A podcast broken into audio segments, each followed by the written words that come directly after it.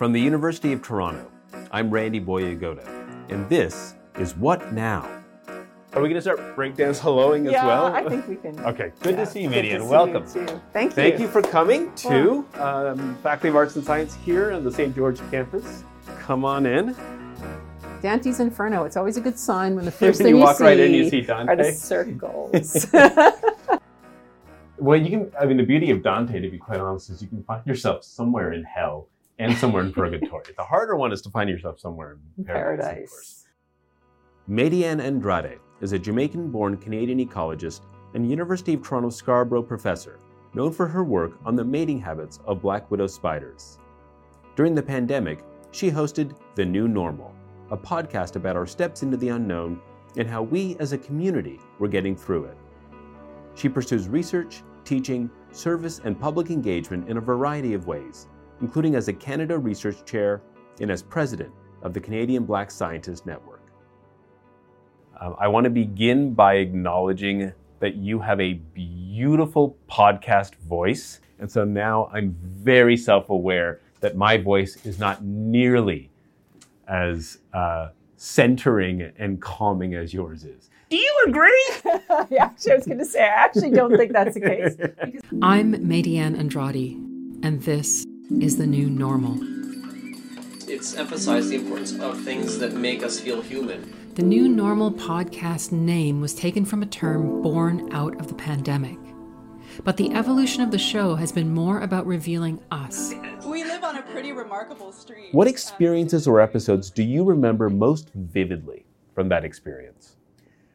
That's a big question. Um, and I, I have to start by saying it was an odd experience because I didn't meet most of the people I talked to, and I'm hoping to meet them now that we're, we're back in person. Um, I'd have to say the two episodes on anti black racism certainly um, uh, I will never forget. It has almost been two weeks since the day when George Floyd was killed in the street. It's enough. It has to change. I think as a black person, I didn't realize that my friends and colleagues who weren't black actually, many of them had no real idea Hmm. what it was like to live in Canada Mm-hmm. um, as a black person. Mm-hmm. And I, and I felt the same in terms of the anti Asian racism. I think, I, even as a person who reads about equity issues, to hear it firsthand from people, it was just, I'll, I won't forget it. So I'm curious, what if you had to point to these things? What was irreducibly perhaps different about the conversations you had about anti-black racism and anti-Asian racism, and then what did you see as a kind of shared phenomenon? I think what was different is the nature of those two types of interactions. The truth is, and this is what we talk about with respect to equity, Mhm. uh, different groups have radically different experiences, even if they are all considered, in brackets, marginalized. Yeah. So the the discussions I had with people about anti-Asian racism focused around kind of model minority myths and Mhm. how you are kind of brainwashed into thinking in a particular way Right. uh, by social structures, which is very different from speaking to black folks who say we are being injured and killed by police, Mhm. right? Um, and that we have uh, then our narratives are about deficits. Yes. So our narratives are uh, about uh, being a model citizen on one Mhm. hand, and the the chains that put on you, Hmm. and and then the fact that in the context of the pandemic, this racism has just spiked, right? Yes. Um, so the common pieces, I think, were the way in which, it, which it's a challenge to your humanity and Mhm. to your confidence and to your ability to move through the world in the way Mhm. that you want. Uh, the different pieces were the ways in which these things actually manifest, how they affect you, how they affect your children.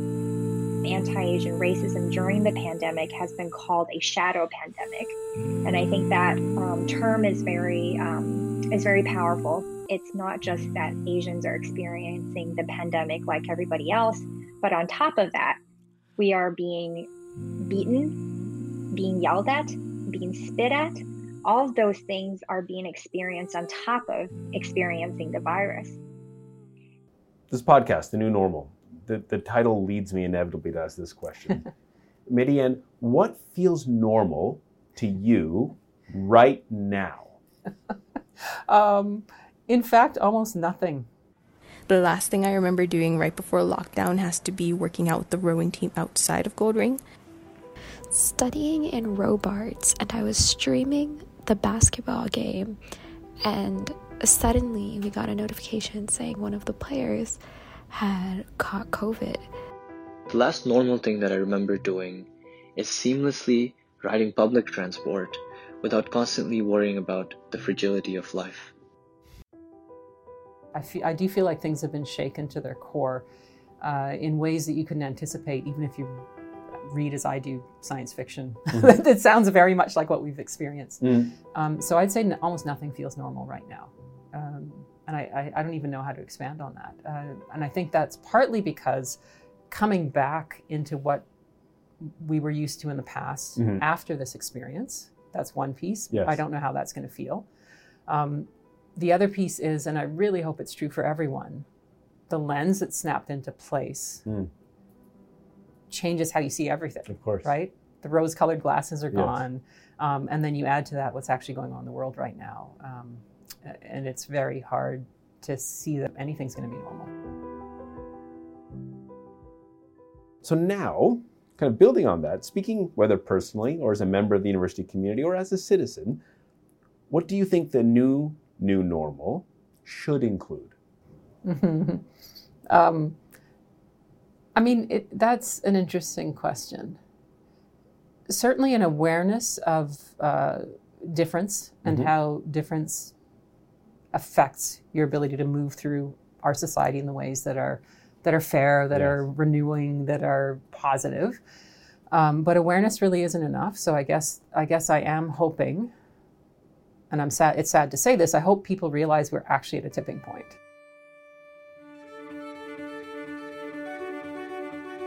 Okay. Now to flip it, what should the new new normal not include?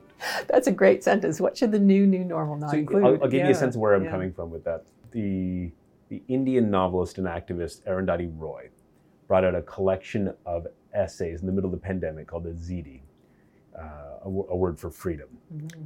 And at the end of one of those essays, she really kind of caught me as a reader, where she observed that the general narrative in the kind of first world West is how important it is to get back to the way things used to be. And she suggested, as someone who's interested in subaltern experience in a place like India, we don't want to go back to the way things used to be. That would not be a good thing for billions of people yeah. in the world. So, what should the new, new normal not include if we both agree it shouldn't just be going back to the way things used to be? Right. Um, it would be nice if, uh, to, to sort of um, lead from the point you just made, what was true in the past is not used as justification for what we should do now. Mm-hmm. So you often hear people saying, "But before, yes. you know, but it was always this." Right. But you could assume that, yeah. uh, and I would like for that not to be the case. Mm-hmm. Um, I mean, this is eh, being extreme, but uh, I used to have people be in the before times. Mm-hmm uh, try to justify things based on what is the accepted norm or sure. what is uh, common. And I would say, well, you know, there was a time when slavery was the accepted norm. Mm. And so that, you know, in first principles, invoking something in the past to talk about why I should be doing now is not really going to sway me. Yes. Um, and I think people, though, do get into these conveniences of, of thought patterns mm-hmm. um, and, and habits. And so what should not be the case is invoking the past or your own comfort to decide what should be happening now. And I, I would really hope that that is a change that people are willing to make. Mm-hmm. I don't know though, like what does it take to actually foundationally change sure. how people think about the world? I don't know. I hope it's this. Mm-hmm. Like if it's not this, what is it? Mm-hmm. Uh, I don't know. Um, okay, let's leave aside pandemic uh, issues to some degree and turn more to some of your own work and interests. So I'm wondering if you could tell us about the Black Scientist Network, its origin story for someone who's interested right. in science fiction, its pandemic life, right. and then what you plan and hope for it now. So the, the Canadian Black Scientist Network is something I think that's been in the air for Mhm. quite a long time because, uh, as an example, one of the other members of the steering committee, she's a woman professor of biology at McMaster. Mhm. Um, and I've given talks there a few times over the years. And whenever I go, even if it's in a different department, she arranges to come meet me. And she said, Do you have any other black biologists on campus yet? and I'll say, No. And she'll say, We don't either. um, and we would sort of, you know, um, be amazed at that, that fact. Yes. We've both been professors for 20 years, right? Wow. Um, and so it moved from that to sort of email connections. Mhm. And then finally, of course, in the year 2020, uh, with George Floyd's murder and with the sort of, we knew this, these things were happening. We've seen these things happen uh, in the Black community, but the the visceral response from others, Mhm. seeing other people actually taking up these issues in ways that we'd never seen before and believing us, like Mhm. that's a big piece, believing us. Sure. Um, It led to an activation. it led to an activation. That word is a perfect word. So it activated in us something that had always been there. Mhm. Um, and uh, certainly for me, there was a combination. There was that public piece. Privately, I was starting to see in my, um, you know, black daughter Mhm. uh, that the ways she was being treated in the classroom in a friendly way was crushing Hmm. her confidence in Really? science and math, crushing it. And uh, my husband is Kind actually of white. Benign prejudice, that kind of thing. What was it? Yeah, well, um, she'd always gotten high marks in these classes. She's going Mhm. to kill me for saying all this. Gotten always gotten high marks. We started hearing coming out of her mouth, "Yeah, I get high marks, but I don't really get what I'm doing, and I don't really understand the problem sets. I just memorize things." And I thought, you can't memorize things in math and get high marks, but leave that aside. And then we heard the same phrases coming out of her school teacher Interesting. in math. Hmm. And uh, it's so from the literature, so clearly what you see in the literature, it just made me realize she has two parents who are professors Mhm. And she's mixed race. Mhm. And we've been to her parent teacher interviews and we're very engaged. And if this is happening to her, Sure. what's happening to all these other kids who identify as black whose parents maybe don't have that connection to the school Mhm. or don't know the literature, so can't say, hey, you know, what's going on here? Um, Don't even notice the the phrasing. The phrasing. and what it implies. Exactly. So there was that personal piece. Um, and I just decided that activation was uh, you have one life. Mhm. And uh, I am tired of seeing children with their aspirations crushed. Anyway, so the network formed online. Mhm. Most of us have never met each other in person, even now. And the response has been overwhelming. And I think it's because it's this national level organization. Yes. We finally have critical mass for saying we can show kids that there's a path for them. Mhm. We can show people who are teaching them that there are accomplished black scholars in the sciences despite the deficit narratives. Of course, right. Okay, final question. Mhm. What is new and exciting in the sex lives of deadly spiders? That's the fun part. so yeah, my day job. Um, the answer is lots. I mean, I I've been fascinated by black widows since I started working with them as a master's student. Mhm. Uh, and uh, people don't always know there's 30 species of black widows, and I call them widows because some are black, some are white, some are red, Mhm. and they're all over the world. Um, but the reason I'm so interested in them is that uh, I think that they can tell us things about evolution that would contribute to our general understanding of um, sort of processes that underlie things in a lot of other species as well. So basically, the way I describe it is um, babies are the currency of evolution. Mhm. So you have your genes have to be represented in the next generation, or those traits that are encoded by the genes disappear from Mhm. the population. And the interesting thing that we're learning is, and, and in some ways this comes back to equity, the constellation of genes are only part of the story. Yeah. So people tend to think of genes as like a, uh, a recipe for a cake, Sure. right? But what is clear is that the environment in which that recipe plays out actually affects the cake. And I'm bringing it back to equity because what we found also by looking at those genes is the constellation of genes in within what we call a race, Mhm. the, you know, is actually so blended and overlapping that race has does not have a biological or genetic genetic meaning. Hmm.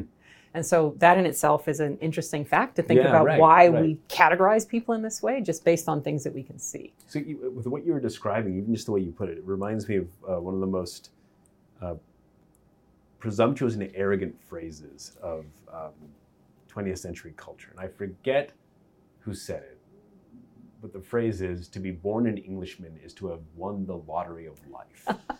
I think And- I've heard that before. Is it Victoria? It might have been. It might have been late Okay, 19th century. You're absolutely Yeah, right. yeah. It could have been. But it certainly has had a long afterlife, that Yeah. phrase, right? And to think about the tension between a, a kind of a genetic understanding of winning Right. and then the kind of national, racialized, cultural understanding of winning Right. and the gap between it, those two. And I think in many ways, just to conclude, Mary, and what you do in your work is just show us um, how much conversation needs to happen between those two understandings. Right. And thanks for helping us understand a little more ourselves. Well, I, I appreciate the conversation. I'm looking forward to hearing your podcast. You do have an NPR voice. Thank you very much. what Now is a production of University of Toronto Communications. It's hosted by me, Randy Boyagoda, and produced by Lisa Lightbourne.